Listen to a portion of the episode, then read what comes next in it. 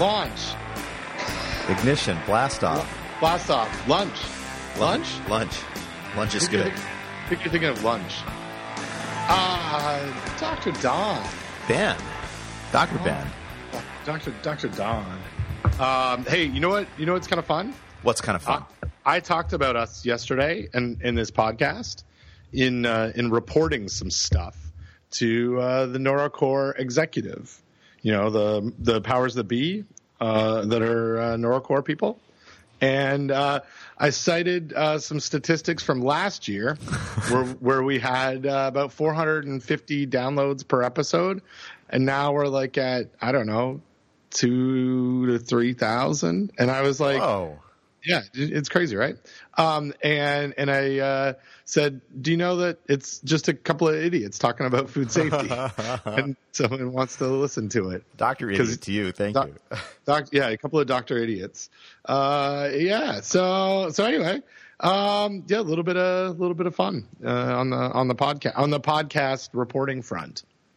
Well, and I have to say, too, the other thing that is very, very gratifying is uh, that people are mentioning us on uh, social media, and they're uh, they're they're trying to drag us into fights with uh, Alton Brown and uh, getting you back into another fight with Gwyneth Paltrow. Gwyneth, I know, uh, and I'm out. Yeah, it's it is it is kind of fun. We're we. Um, We're uh, there. There are people that listen to us, the listeners, as they're known, as they're known, uh, who are have created their own community. They're, I think, they're meeting each other on the social media, and then they just bounce things back and forth. I like that. Why don't should we? Do we go? Do we name the community? Do they name themselves? How did the jackals happen? I was, you know, I was thinking about this. Um, I was thinking about this this morning, actually, as I was laying in bed, and and, and it's like, well, what are they?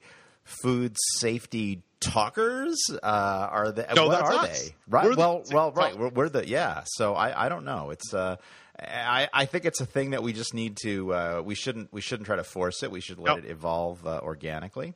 Yeah, and if they feel that they should name themselves, name away. Exactly.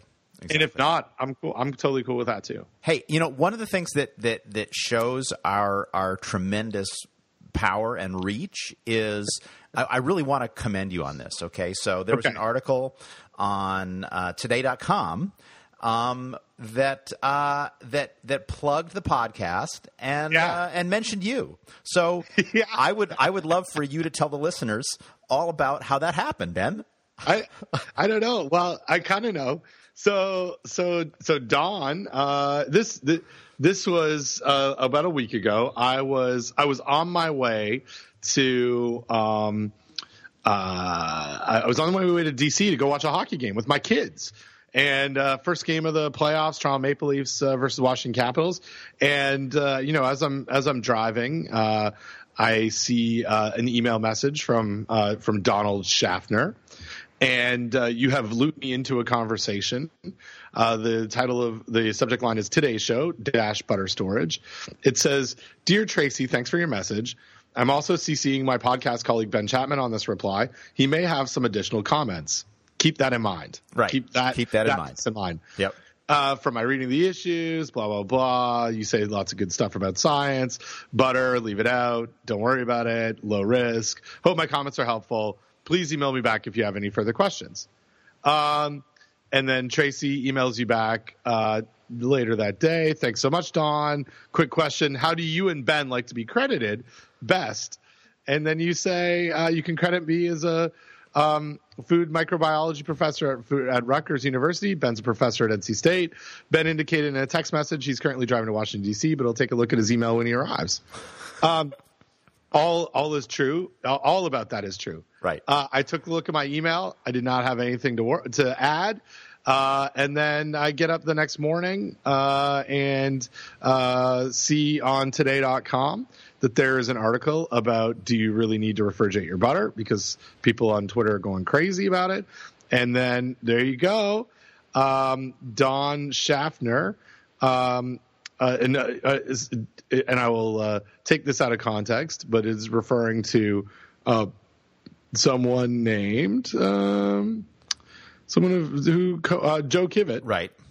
co-author or the Food Safety book, What You Don't Know Can Kill You, says he and co-author Doctor Mark Tamplin, as well as another set of food safety experts, Don Schaffner, food microbiology professor at Rutgers, and Ben Chapman, professor at N C State, who are co-hosts of uh, Food Safety Talk podcast, all assured us that leaving butter on the counter is safe as long as you follow the rules below. There you go. So well done, Ben. Uh, it's good, good, good work. It's, uh, you know, it's that, that's that's really it's like being it's like being a co-author on a paper where you really don't feel like you pulled your weight. Yeah, no, exactly. And just reaping the benefits of the Today show. Uh, yeah. I mean, today, today dot com. I mean, phew, talk about, uh, you know, talking about reaching the pinnacle. It's the big, it's the big time, Don. It's not tomorrow dot com. It's not yesterday dot com.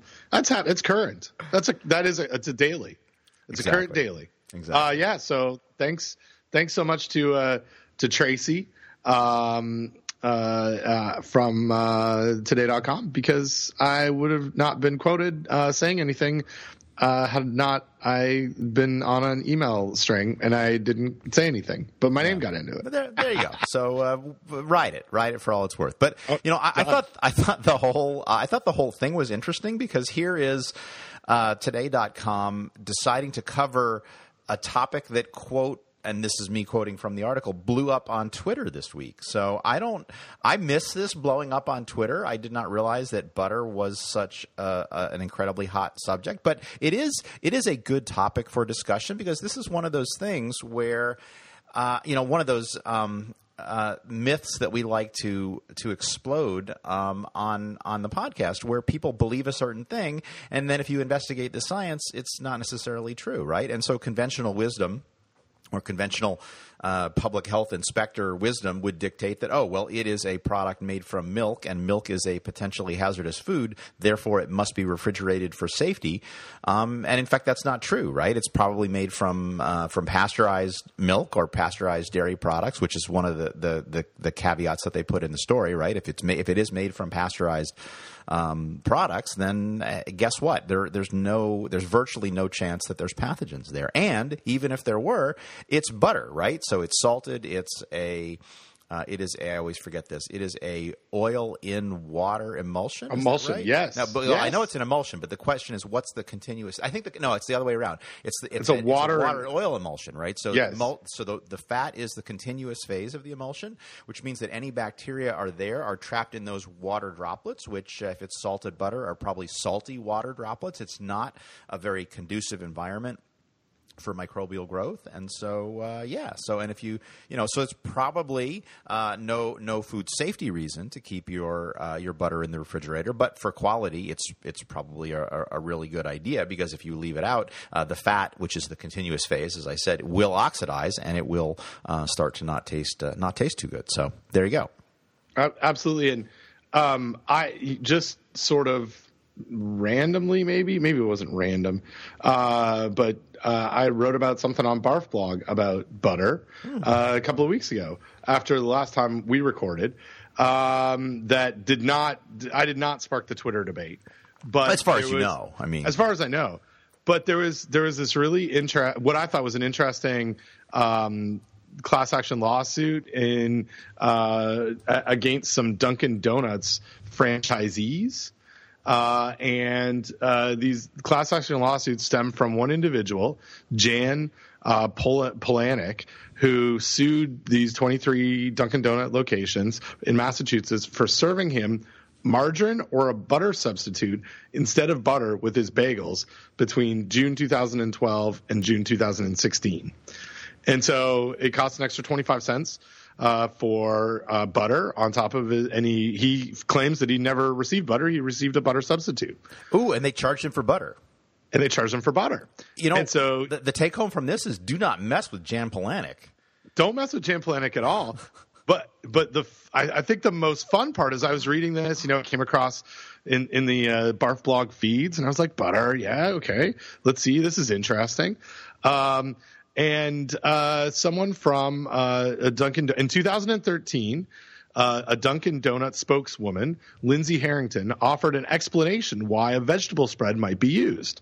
Quote, oh. "For food safety reasons, we do not allow butter to be stored at room temperature, which is the temperature necessary for butter to be easily spread onto a bagel or pastry," she told the, told the Boston Globe. The recommended procedure in the store, she said, was for individual ripped, whipped butter packets to be served on the side of a bagel or pastry, but not applied. The vegetable spread is generally used if the em- employee applies the topping. Um, and so, so I, I was, you know, I, I hearkened back to a conversation you and I had on our previous podcast. And I was like, you know, I don't think that there's a whole lot of, um, like food safety reasons. And that's maybe not the best claim. Food quality, go for it. I'm with you. Uh, but from a food safety uh, standpoint, uh, no. And so, yeah, exactly. I mean, we arrived at, at this same uh, conversation, uh, Uh, somewhat out of phase, but in, you know, it's not something I'd uh, that's come up in the last, I don't know, year and a half or so. But in, in two weeks, the butter debate uh, showed up, and and you you mentioned um, uh, in your conversation with uh, with Tracy on, on email with the from today dot com, and in our last conversation about a an outbreak that happened um, in I think in Finland, Finland right? Right, Finland. Yeah, it was, it was in, in Finnish hospitals. In fact, so yes. It sort of harkens back to the the uh, uh, the the, um, the the ice cream, uh, the Texas ice cream, uh, Blue Bell ice cream outbreak. In that these were people in the hospital; they were probably already immunocompromised. A little bit different than Blue Bell in that there probably wasn't what we what I believe to be a multiplication step when milkshake mixers were not clean, but there definitely was something that went wrong in these Finnish hospitals, and people, immunocompromised people, got sick from consuming butter uh, that that did have Listeria in it. Yeah, yeah. Ex- well, exactly. And the um, the the thing that I like about this Listeria outbreak is it really doesn't have a lot to do with sitting out at room temperature, right? Like ho- holding it, because you know Listeria is going to grow slowly, but grow under refrigeration uh, temperatures. Um, you know, quality of butter in a refrigerator. I, I mean, I've got it's it's got to be. Weeks, right? Like if I'm holding my my butter at forty-one degrees Fahrenheit, it's probably not going to go rancid for eight weeks, maybe longer. Would be my guess. I don't know. I'm yeah, guessing. Yeah, we, we we buy we buy a lot of unsalted butter, in fact, uh, because Kristen uses it for baking, and then just because that's what we have around, we don't put salted. If we want if we want salty butter on something, we put unsalted butter and then add salt, right? Ooh, so nice. Yeah. Well, just because that we just we only buy unsalted butter because that's what you need for baking. So um uh and yeah, and we buy it, a lot of it, and uh, we don't necessarily use it very, very rapidly. And I have never, uh, I don't believe I've ever experienced any uh, eating any butter out of our fridge that that's rancid. And we and we keep our fridge nice and cold, you know, definitely forty-one. Yeah. But uh, but yeah, I think it's an it's an un uh, unlikely problem to to occur. Even even if I, again, I don't have the data in front of me. I'm sure somebody has studied. Some of there's there's time temperature kinetics out there for uh, rancidity in butter, but but it's it takes a long time. It, right, that's right. My, uh, that's my expert uh, expert guess. Yeah, my, mine mine too. So it's like if there was Listeria in there, it, it's probably going to outpace the the the um, rancidity, the oxidation. My guess. And if if if it was growing in that. Um, in that environment, which it's probably not going to because it's not going to like it. Uh, yeah, so, yeah, I, th- I th- yeah. Well, and yeah, I agree. It should. Well, number one, it shouldn't be there if you're using pasteurized right. dairy products, and number two, I don't even know. I don't think the I think the water activity is low enough um, that it's just not going to grow. But I mean, I've not done the research. I don't know if every, anybody's done the research. Probably because you know people just looked at it and said, yeah, it's just it's not uh, it's just it's not it's not it, you you want to keep it out. Um, but but you don't need to worry about uh, you know using temperature as a way of controlling that. And and honestly, I mean you know shame on the Dunkin' Donuts spokeswoman because she, I think she got it wrong. Uh, you know and and uh, well that's not true. So it could be. That that's what Dunkin' Donuts is saying because that's what their health inspectors are telling them. But if Dunkin' Donuts really wanted to have spreadable butter, um, uh, they should file a variance, right? Which I, I, I, you know, legitimately is difficult and, and you know problematic, and I can understand why corporations don't want to do it. But but honestly, uh, you could certainly do it if you wanted to. Yeah, it was, or use time as a public health control. There you go. Right? Like there's there's an option here to work within uh, within the you know, the food code already. Um, anyway, uh, yeah, butter. Who who thought that we'd be talking about the safety of butter mm. today uh, if we went back two weeks and that it would come across our desks like twice in twice. two different – Yes. Yeah. Bizarre, bizarre. Anyway, like I like the butter. I like the butter stuff because it's it's like you said at the start. It's one of these myths or one of these like truisms maybe that everyone everyone out there can uh, has a connection to whether the butter that they have at home is that on the counter or is it in the fridge, and and why you know and and, and what are the why what's the why behind that and if any of it has to do with food safety or not. It's a fun, it's a really fun one. Yeah, agree. And, and I think we should I think we should pursue um, uh, it's not it wouldn't quite be in alphabetical order, but it but it but it keeps us uh, consistently in the B's, Ben. Yes. Uh, I, I want to move from uh, talking about butter, uh, which is not a food safety problem, um, to talking about bats. Um, Batts. Which may, Mike, and not Mike Batts. Mike Batts? The podcast Mike Batts. Uh, but this would be uh, the animal uh, bats. Yeah. So um, after my uh, my Gwyneth Paltrow uh row uh which we talked about uh, in the last episode, uh that story evaporated as as they do, and uh all of a sudden uh all people wanted to talk to me about was uh if you found a dead bat in a in a salad bag, uh how likely is it that you're going to get rabies? And uh, I'm pretty sure rabies is a serious disease. I'm pretty sure it is not spread uh by uh like uh, uh via uh, oral consumption. I'm pretty sure too, uh, but that that came up. So yeah, there was a um, there, there's a person in Florida who uh, opened up um, a uh, bag of uh, salad mix, and uh, there was a dead bat uh, in that. And and then my, my advice, Ben, my advice. In, you know, if this happens to you, I just want you to know that my professional and anyone who's listening, my professional opinion would be: don't eat the salad. I know, I know it's kind of, I'm kind of, I'm kind of on the edge there. I'm kind of going out there. I'm being like super conservative, but I would say don't eat the salad. It, and are you going to say don't eat the salad because it's gross, or are you going to eat, or what? Let's let's talk about the risk here. Well, you know, I, I, I don't, I, I don't know if anybody has lo- like here. Here's the thing, Ben.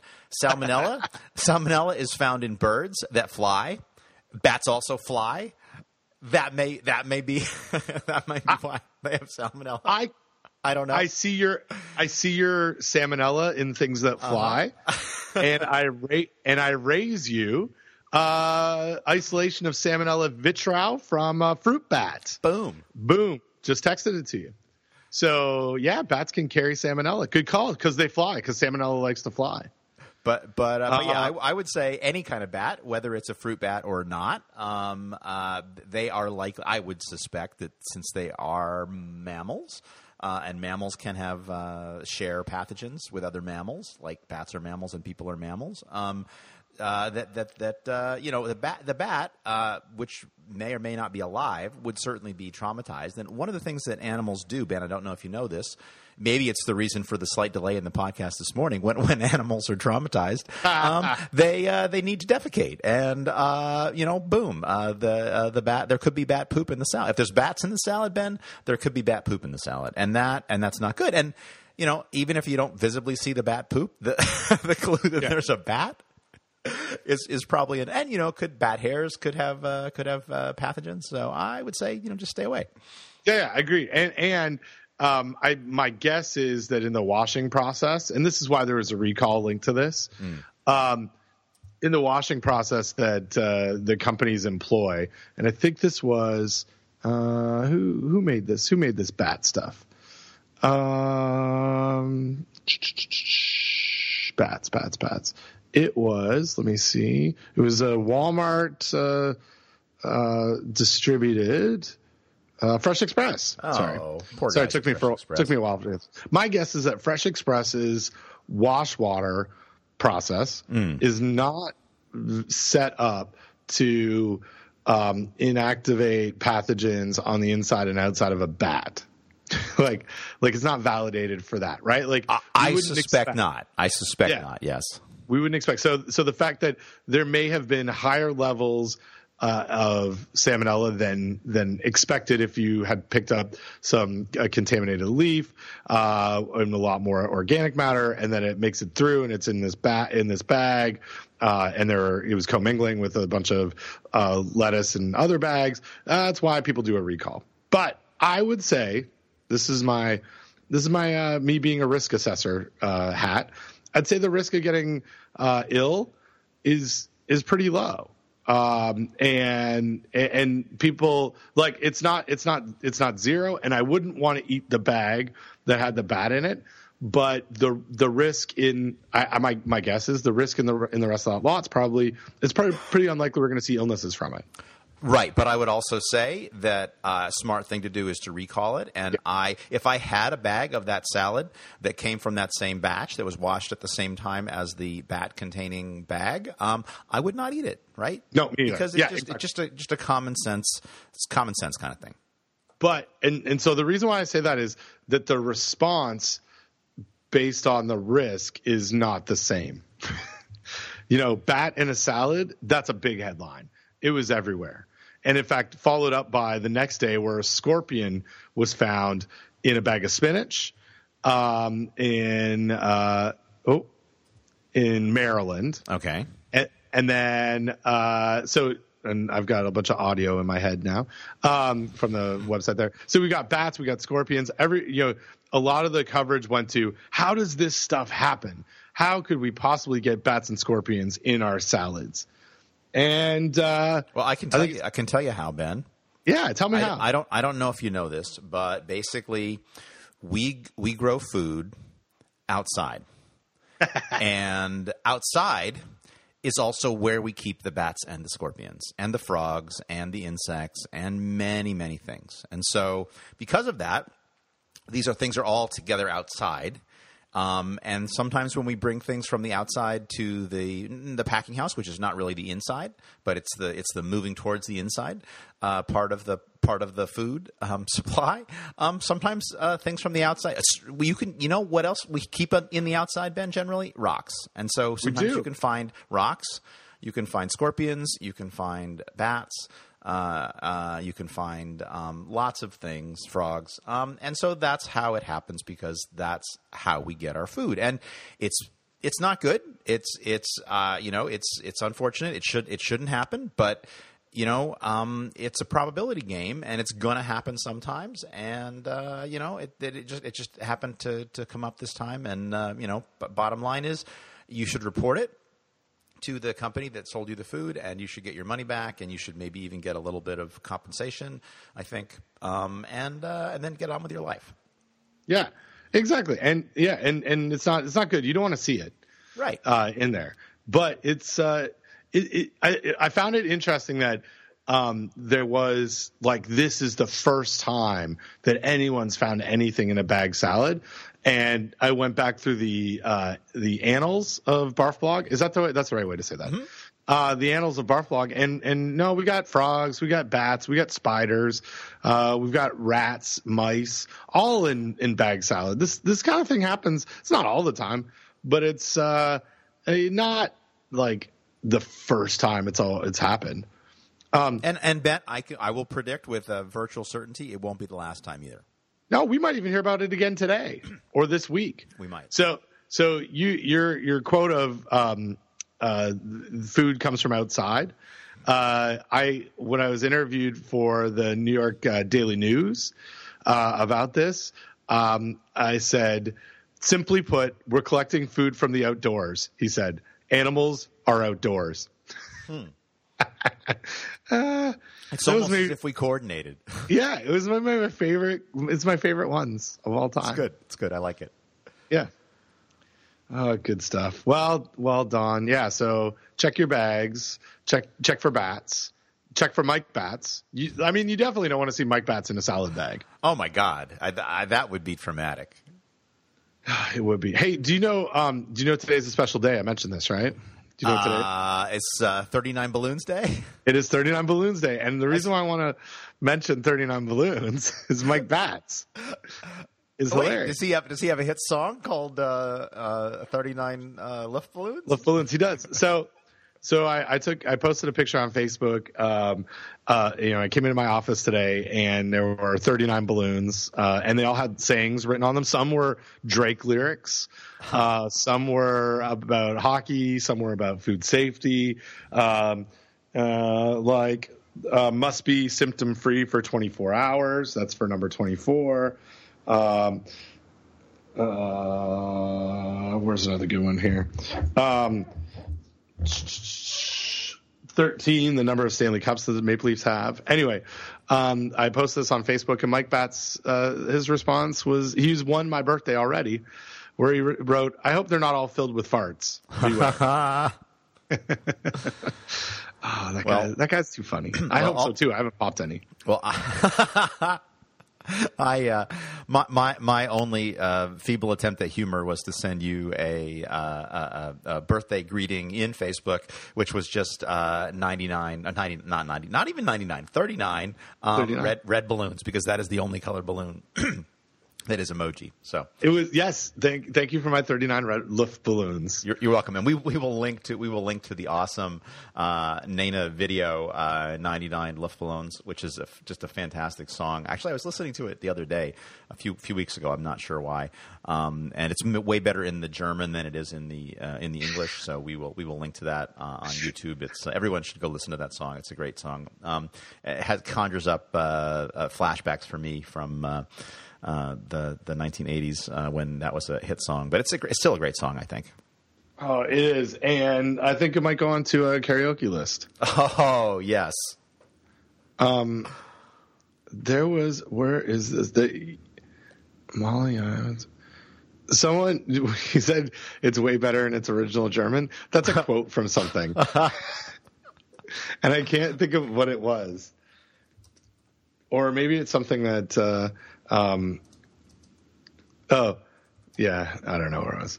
It might have been in it from a Hunter S. Thompson uh, book or something. Anyway, um, hey, so we got Batts, we got we got Mike Batts. You know, you know what? I, I want to take a. I'm, I don't know why this has turned into a Mike Batts love fest. Uh huh. But I want to take. Yeah, well, he has the same name as a, a critter found. You know, if we knew a guy named Mike Scorpion, we'd be talking about Mike Scorpion.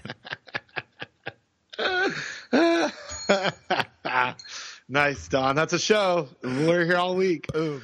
Um, you so so Mike Batts uh, wrote an article uh, that I'm going to text you. No, okay. that I'm going to text. You're gonna text me the whole article. I'm going to text you the whole time to type it. Yeah, I'm going to text you the whole article. Uh, it's going to come across as a P D F. Do you know about this article, Ranking the Disease Burden of fourteen Pathogens and Food Sources in the United States Using Attribution Data from Outbreak Investigations and Expert Elicitation? I, I believe that is the most famous Mike Batts uh, paper ever. It is. I like. I, I do want to put some love on this. I gave it to one of my grad students mid this morning because I love this paper. Mm. Like it is the it, – and I think you um, – as, as much as uh, Elaine Scallon has done for – Uh, talking about burden of foodborne illness, Mike Batts has done for me talking about the burden of specific food and uh, pathogen combinations. So we're we, we're uh, in the process of writing a paper about um, Thanksgiving thermometer use. And uh, in the introduction, I, I told Min, I was like, just go to the Batts paper and just cite Campylobacter poultry is the number one uh, disease burden of food and pathogen combination for disease burden rank. There you go. It's hard to hard to beat. It's a great. It's a fantastic paper. Agreed. Check out that paper for people who are not who don't know what we're talking about. We'll link to it in the in the show notes. Yep. Um. So we got the Batts. Hey. Uh. Where was there's something else? Something else I wanted to talk about. I want to talk about Alton Brown. Oh my gosh, yes. So so Alty, Uncle Alty, uh, as he's known just to me, uh, uh, was was kind of like all over the place yesterday um, uh, about the five second rule because it's news, right? This is the news that that keeps on giving. Um, so this is in the Tasting Table uh, from the Tasting Table. When it comes to the five second rule. Um, that's saving grace for those of us who are clumsy, which allows us to pick up food that's fallen on the floor for just a few seconds and eat it. There's virtually no consensus. Then they mention our good friend at Aston University, Anthony Hilton, friend of the pod, um, and, and uh, Donald W. W. Schaffner, food microbiologist, uh, owner, co-owner of the pod at Rutgers University. Uh, and then now there's uh, food science nerd Alton Brown as his own take on the rule. Quote, hey, if your floor is clean and your food's hot, heck, why not? He tells Tasting Table. In my apartment, I definitely do it, but probably not if I have to scoop it up. But if it's butter toast, I'm going to blow it off and eat the damn thing. But he says he would never serve it to a guest. It's not necessarily a scientific thing, but a respect thing. Well, so here's the thing. So I, I, one of our one of our beloved listeners um, tried to get us into a, a Twitter fight with Alton Brown, which I'm not I'm not willing to do um, because I think that there are some of the points that he makes here makes sense. Now, not all of them, okay, um, but I, I would say. Um, I would I would rephrase what he said, and I would say if your floor is clean and your food is dry, ah, heck, why not, right? Yeah. Because we know that moisture facilitates transfer. Um, in and he says in my apartment, and I and I have said I've gone on the record with talking with reporters who asked me about the story. Uh, yes, in my own home, I will eat food off the floor. It depends on where it falls on the floor. It depends on what food it is. But yes, I have done that. Um, I will continue to do that because I know the risk is low. Um, to me, the big thing is not whether it's hot or not, but but whether it's moist. And I, I I'm not sure. I mean, I have dropped uh, buttered toast. I have dropped peanut buttered toast. And if they land butter side down, you can blow it off. But here's the thing. In my house, Ben, um, and probably in your house too, um, there's dog hair on the floor. And I, I don't know if you ever tried to blow dog hair off of butter. I, I have not done a scientific study on this, but I suspect that it is not going to be successful. So I'm betting that uh, Mister Brown um, does not have pets in his apartment. Um, I, but but I don't know. I don't know. But but uh, so that's that's – and again, it's not because – I know that my pet hair is loaded with pathogens because it, it, it may have pathogenic organisms. It may not. Probably not. But it's disgusting, and I don't want to eat a piece of pet – I don't want to eat – you know, Ben, I washed my hair this morning. I don't even want to eat a piece of my own hair because that's gross. I don't know why I found that so funny, but well, just, because you never thought about it. And once you think about it, it's yeah. kind of funny. Yeah, yeah. No, it's true. I don't want to wash my. I don't want to eat your hair. I want. I I want to wash my hair. I don't want to eat it. Um. Yeah. I, I really like this. Uh, the the idea that it, if it's really hot, why not? You know, like like it's hot enough to to singe or kill anything that it hits on the ground is what I think he's saying. So meaning yeah. like. If it's above one thirty-five, plus I'm going to get some heat transfer to the bacteria or create some time temperature combination that's going to kill any of the bacteria that I might pick up. And I'm not even really worried about a lot of bacteria environmentally. I'm much more worried about viruses. And I think it's got to be hot, real hot for a long time to, to deal with the viruses from the floor. Uh, yeah, so I, I don't think he's an, heat is an issue. And, and, and I would say, too um, – his last quote here, uh, which is, I think it's not necessarily a scientific thing but a respect thing. I would say it is both a scientific thing and a respect thing, or rephrasing it in language that's more appropriate for this podcast, it is a risk assessment thing and it is a risk management thing, right? Yes. And if I am managing yeah. the risk for some other person – not me, I'm going to make a more conservative decision. But ultimately, and I, I tried to make this point in some of the, the media that I did around this, is it, ultimately it is a risk management decision. And you need to, to weigh all of these factors and then make the appropriate decision for the person at the time. And, and I, I, I made the comment, I think, in, in media that I did on this um, about kids, right? If your kids are, are potentially immunocompromised uh, or, you know, very young kil- children, uh, on the one hand, yes, you want to uh,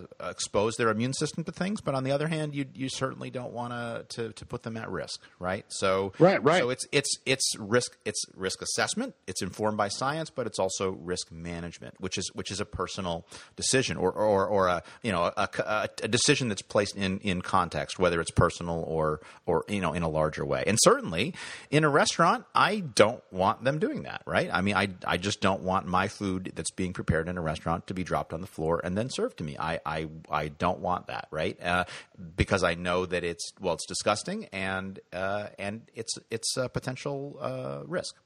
Right, right. I want to throw. You know, people have been really um, successful about throwing out analogies in the last week. So I'm going to throw an analogy out for, for Alton Brown here. Um, and do you think that we've we've had this discussion about hand washing after uh, you know, using the restroom and the difference between uh, poopy hand wash and a pee hand wash? do you, do you think Alton would, like, when he urinates in his apartment and he's just cooking food by himself, that he doesn't wash his hands? I but, don't know. I want to. I want to know the answer. That's a. I, that's lines. a. That, you know. Here's the thing. Why is Tasting Table not asking that question? That's what I want to know. Exactly. That's a, that's exactly. really interesting. Yeah. And is that is that a science thing or a respect thing? I don't know. But uh, hey, hopefully, um, he'll debunk a, a, a few other food myths soon too, like that one. I'll look forward to that. Yeah. Maybe we'll t- that's where we should have we should have like engaged with him, or or or the the uh, friends of the pod shouldn't have engaged with him uh, on on the Twitter uh, around the five second rule. They really should have been like, all right, great, but tell us about your hand washing after urination. Yes. Yes. Oh, it's good. It's good. Wow, there you go. It's a call out to the to the people. Um, so we got, yeah, we got Alton. Hey, we got more flour making people sick. Oh my God, Ben, I am, I am so tired of this. Why, why, why, why, Ben? Why? Tell me why. Well, it's because flour's tough, man. Flour. Right. Like, it's not cooked and you can't heat treat it if you're going to bake anything. And and the uh, Pillsbury Doughboy, man, he's intimidating. And he's, he's a, yeah, that guy's a little, he's, he's a little crazy. Um, and, uh, yeah, so people are, are still, still getting sick. Um, and, and I, I do find this, this, this is where the, the science stuff gets kind of exciting. So, um, the, uh, I'm going to link us to, Uh, a article that was published yesterday where a listener of the podcast, um, who uh, you might know, we've engaged on the on the Twitter, Scott Scott Lockheed, mm-hmm. Lockheed. I think it's Lockheed.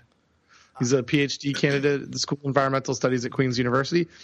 He was interviewed for uh, for this um, by C T V News, which is like Canada's C B S, and uh, and. But so so so is, is Scott like Canada's you? No, no, because okay. I'm Can- I'm Canada's me. Okay, yeah. I'm. He's like uh, Scott. I don't know. I don't know who Scott. It was. Uh, let's. I'm done with analogies. Okay. Anyway. Yeah. Um. So, but he he. What what I learned. What I've learned from the coverage on this one is that the um the product in question. twenty-six people are are ill. It's all been, it's all come for, through, um, like one specific mill that has nothing to do with the mill that's from Ardent Mills where the mm. flour was produced. Nothing to do with the General Mills, uh, outbreak of last year. Like, like geographically, it's a different mill. It's not, you know, they're different. So, um, same, you know, this is, uh, I think it's oh two six. No, oh one twenty-one, same out, same, uh, Um, same pathogen as last year's. So, is there something about E. coli? Well, so so let let's so we need to break this apart. So, not it is the same strain of E. coli. Well, is it? So, what do you call not that? The right? Same strain. It's it's, it's yeah yeah it's it's the same O antigen type.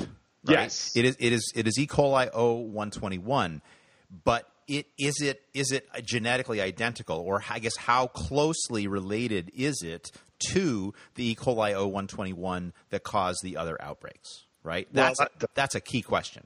That's a key key question. We don't we don't know, right? Right. Um, yeah, we don't we I don't sure, have. The- I sure hope uh, the the food safety people in Canada and the food safety people in the United States are comparing those.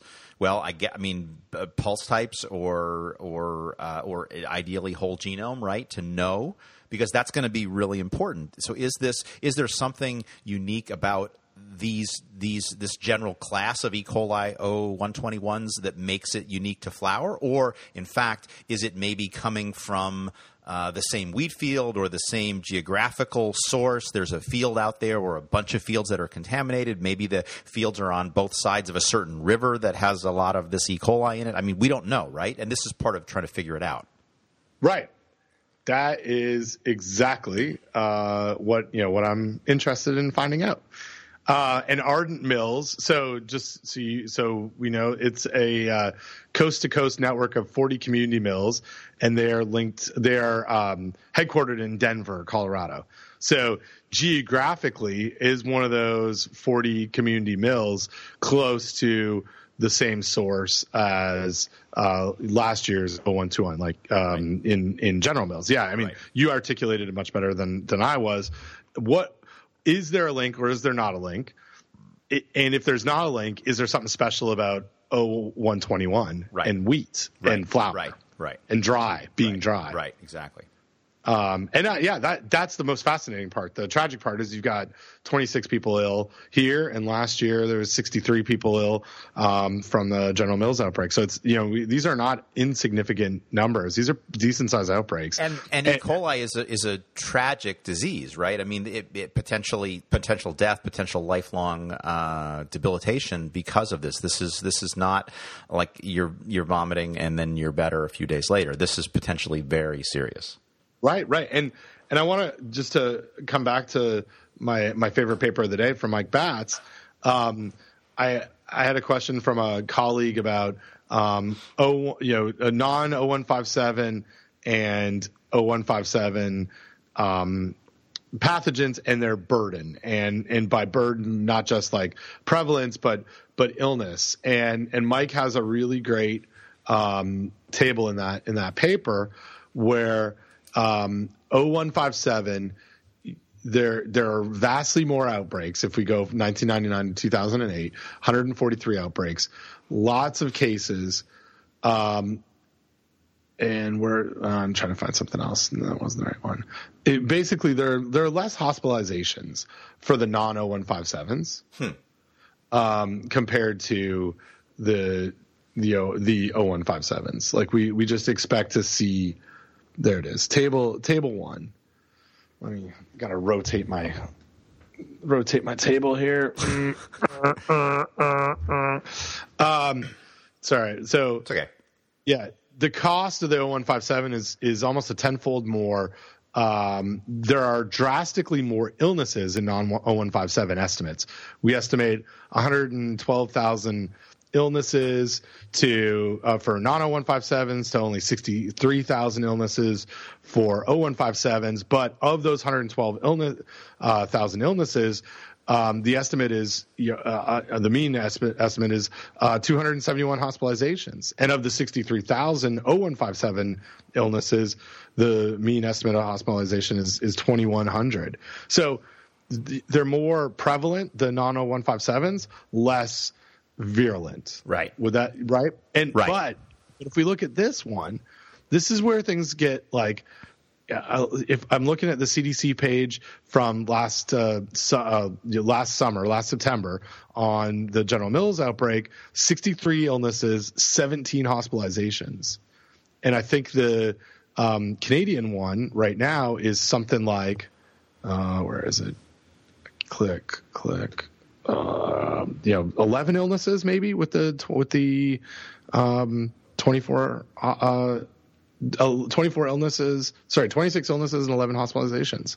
So it's it's quite a bit, right? right. Like it's higher than than you would than than I would expect. For a non O one fifty-seven H seven. Correct. Right. Correct. Yeah. Right. Well, and again, we need we need to know more about this. Um, E. coli O one twenty-one, you know, what virulence factors, what what genetic virulence factors does it have? I mean, we just we just need we just need more information. Um, and I, the other thing too that is I, that I predict. Okay, all right, prediction will, hats on. We will we will continue to see now E. coli and Salmonella outbreaks linked to flour. Um, yes, because. And we, we've seen this played out again and again, and this is the latest one.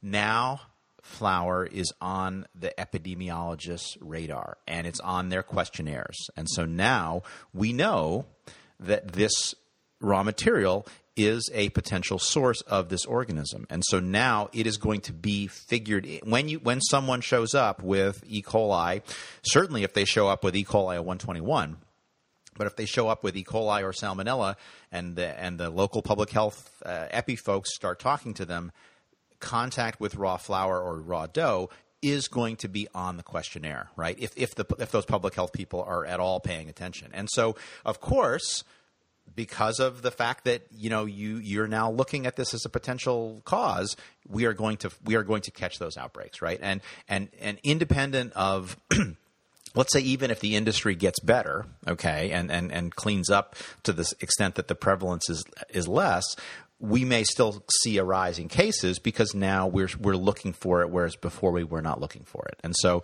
it, it that's my that's my prediction. I am with you. I'm going to throw something else in there. Mm. I'm a, we got our prediction hats on.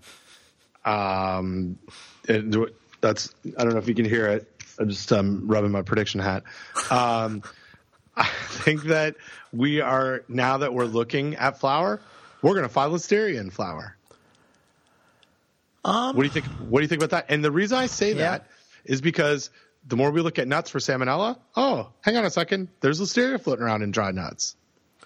Yeah, you know, you pro- probably we are going to we are going to find it. I don't, uh, you know, we're gonna have we're gonna have recalls, and we're not gonna have illnesses. Oh, yeah. Right? Yeah, right? I, I, it's sad to say, but yes, I think you're right. We're gonna we're gonna probably have, uh, pro- yeah, yeah. I think you're probably right. Uh, which is unfortunate because I don't, I don't think flour is a risk for Listeria. Um, I agree, uh, but but yeah, but that's the way it works. It's that is not how our uh, regulatory framework is built. Yep.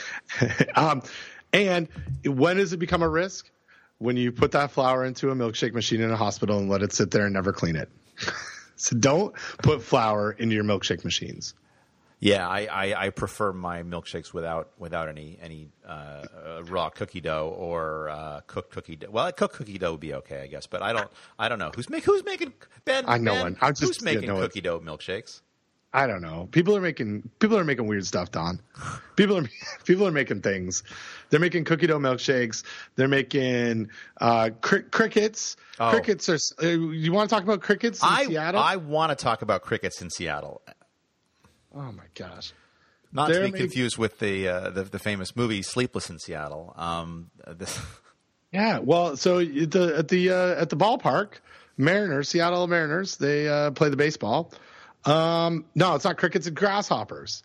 They're selling they're selling a lot of grasshoppers at a concession stand at the baseball uh, uh, stadium. Uh, they are uh, they sold nine hundred one orders of the insects over the first three home games. The grasshoppers are toasted in a chili lime salt and come in a four-ounce cup for four dollars.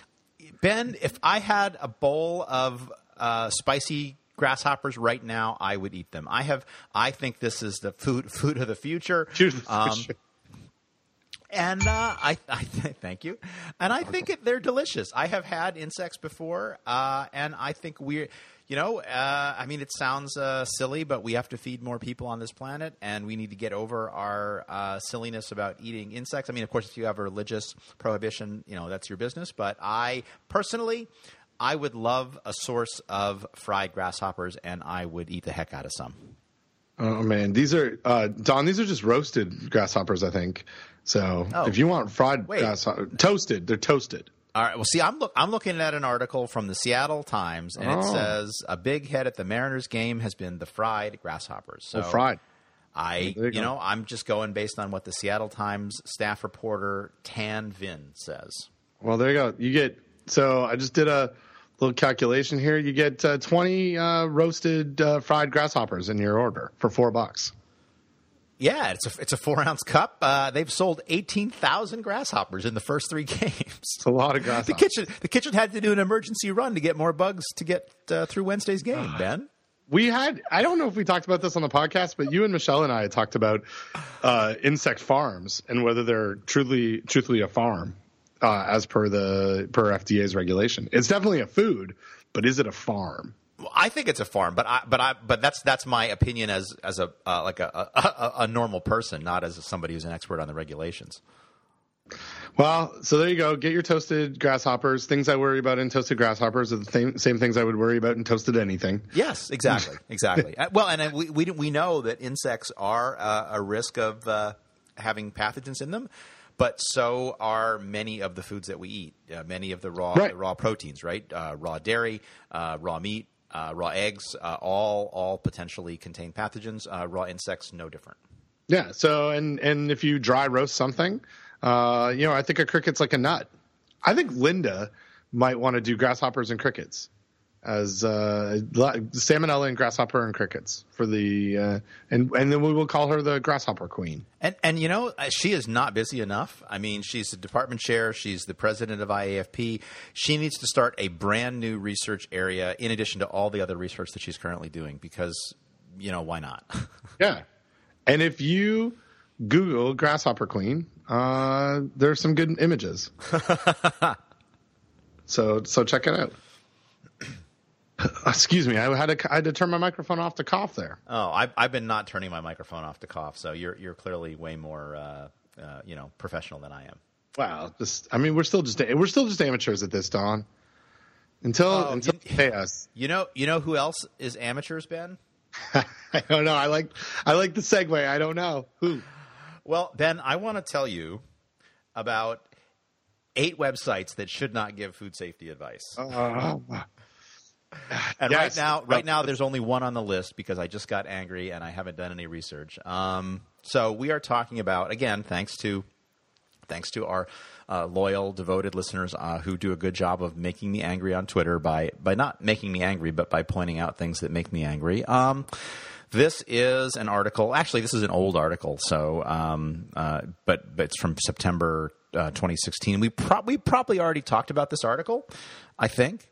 Uh, this is eight foods you shouldn't reheat because they could poison you. Um, and I'm not sure that there's anything factually correct in this article at all. So, um, yeah, I'm, I'm, I'm, I'm, and this is a typical clickbait headline. It starts with a number. Um, it's, yeah, I don't know. I don't know what, what, uh, you know, wh- why, uh, why it was published on September twenty-ninth. Uh, it's not leading up to, uh, leftover season, uh, Thanksgiving and whatnot. But uh, it's just – I don't even know where to start, man. Um, spinach Car- apparently – Carrots and celery is where I'd like to start. Well, let's let's take it let's take Bye. it in the in the order in the article. Uh, spinach uh, has nitrites, uh, so you shouldn't uh, cook them. Uh, potatoes, uh, uh, don't let them stand – don't pull them from the oven and let them stand for an hour. Uh, and then pack them away. Um, if you find yourself with a few leftovers, store the potatoes in multiple plastic containers and research, uh, refrigerate promptly so they cool down faster. Uh, same for celery. that's, that's that sounds like they're just phoning it in. S- same for spinach, celery, and carrots. Okay. Um, rice. Apparently, rice can give you food poisoning. Um, mushrooms are the most apt to make you ill of any items on the list. Ben, mushrooms are vulnerable to microorganisms. Um, okay. Oh. When eating cooked mushrooms, eat them immediately. Okay. Uh, I guess, uh, you know, don't worry about burning your mouth, uh, 'cause that's not a risk. Um, Beets, uh, your safe bet for beets is to cook uh, only what you think you're going to be eating in one sitting, or eat them, or eat them cold. Um, okay, eggs, uh, reheating eggs uh, can be destructive to your digestive system. Yeah, totally okay. Kill you. I don't know what that's about. Um, chicken, uh, yeah. So don't don't eat leftover chicken because. Um, Uh, bacteria, I guess. I'm. I don't know, Ben. There's just nothing. there's nothing. There's nothing in this article that is scientifically correct. Well, there's there's there's there's vague vague allusions to vaguely scientific things. So anyway, my my favorite my favorite part about a story like this usually is the comments. There's no comments. Huh. Nothing. Ugh. Huh. Well, is there is it that you can't leave comments? Yeah, there's no you can't leave comments. It's oh. like not even a story. It's like my recipes. Who who is Michelle Darisaw? I don't know. Let's find out. Let's do a little do do do do do digging here. Yeah, this I, I mean I just don't even know where to start on this one. Yeah. She's so. on the Twitter. Huh.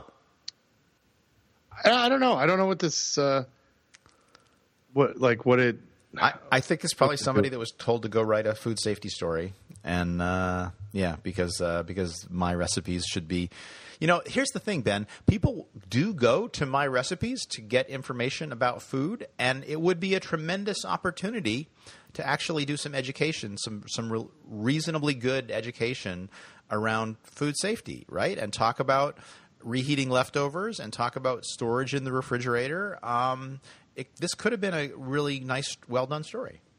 Right, right.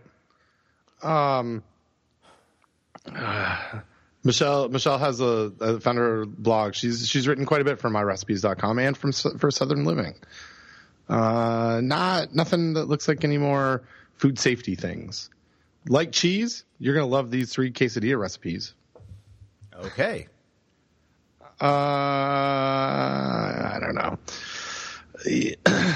But I wish there was a comment section because this is one that I would have I would have engaged with. Yes. Uh, hey, there was another one out there um, on foods that you should avoid somewhere. Okay. Where was it? I don't know. I'll see if I can find it. Let's okay. talk about something else. Okay. What should we talk about? Let's talk about... Um, you want to talk about rat lungworm? Yeah. Now that you mention it, I do. I don't... Why, why don't we talk about rat... Oh, oh, it was six tips to avoid foodborne illness when dining out. Let's leave. Uh, okay. Let's do this one first. This okay, is a life sure. hacker from. Oh, this, oh, okay, life hacker. Life hacker India. Okay. From oh, right. right after right after we we avoided we we recorded last time. So six tips to avoid foodborne illness when dining out. Number one, Don, skip the ice cubes in your drink because off, often they're contaminated. That that's good advice if you're not in the United States. Yes. I mean, if if you if you were uh, uh, hacking your life in India. Um, avoiding the ice cubes would probably be a good idea. Uh, now, here's where it t- goes a little wonky. Okay. Steer clear of sauces. Now, huh? some sauces, yeah, some sauces like uh, like a hollandaise, uh, or uh, maybe gravy might go into the into the sauce uh, category. Often, sauces are stored at room temperature, and any food that has been sitting in room temperature for a long time can be harmful. You should opt for food that is freshly cooked and hot instead. Okay. Oh, all right. Well, well, know, we have to we have we have to point out though in the article there is a picture of what is obviously like Heinz ketchup. Yeah, no, it's totally ketchup. Which would be a sauce that I would not steer clear of. I would I would find that in fact uh, to be probably quite safe. Yeah, uh, yeah, and it's uh, not even if it was sitting at room temperature for a long time, it's not going to be harmful. It's going to be right. It's going to be uh, bubbly, maybe. With uh, fermentation. Yeah. Uh, Don never orders items that have an array of vegetables. Never orders them. Never orders them. Never orders them. Okay. So my question to you, Ben, is how many items in an array? Oh, it's Is, it's is one vegetable? Six. No, is one six. vegetable an array? Is two vegetables an array? No, no, six. Okay, six. Okay. Yeah. More, yeah, an array. Array is from the Latin work ar- aratna. Uh, which uh, refers to uh, the six-armed uh, uh, god of uh, war. It sounds like you're reading from the internet, but I'm pretty sure you're just making that up. I just made that up. I just made that up. Um, well, so, so, so here's the thing, Ben. Usually food items that have many vegetables in it are made of leftover vegetables. This is a trick that restaurants use to cut down on wastage. Um It's it's I guess it is sort of a trick, but you know what? I, I love I love a stew which has an array of vegetables. This is actually a tip that we have used in my house. In fact, a life hack. My my, uh, my wife, my lovely wife, made a dinner last night, and she added um, some roasted red peppers or some some cooked, some fried red peppers to the dish because the as I think she put it, there was a red pepper in there that was starting to look a little wonky. So I cooked it up, and that's totally fine. That's a, yeah. yeah. So leftover vegetables, as long as they're not rotten, um, you know, that, that, that you don't want to have in a salad, perfectly safe to, to heat them up and uh, to reuse them. And it is a good tip to to cut down on food wastage. Um, so I'm I'm not I'm not too worried about uh, never ordering items that have an array of vegetables. Do you think Life Hacker like Life Hacker India um, went to Michelle Dersaw's Uh, reheat leftover posts and was like, oh, well, man, there's a whole bunch of leftover vegetables she's talking about in here. Uh, so don't could, don't could reheat be. those. Could, could be. be. That's, that's the cycl- cyclical uh, nature of uh, uh, the media. Um, order only popular items on the menu because food items are uh, in demand, have lesser chances of being stored in the fridge for days. Great. That's, hey, actually not a bad tip. Not a bad tip. Not a bad tip. Uh, how, do you, how do you know? Okay. Well, how practical is that? Is this popular? Yes.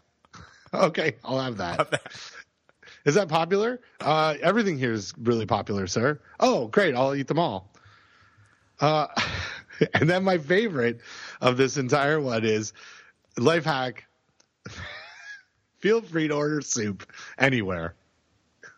Soups are cooked at really high temperatures, so chances of it getting spoiled, even if it has been kept out for a day or more, is less. So go ahead, relish your minestrone soup wherever you go. In fact, this is the opposite, Don. Yes, yes. I and that's, you know, the riskiest thing in the list. And and and if you if someone offers you uh, vichyssoise soup, um, I would I would decline uh, because vichyssoise is cold soup. Um, so not not all, well, soups are cooked to really high temperature, but. Um. Yeah. I, uh, anyway. Hey, even it's been kept out a day or more, it's, it's good.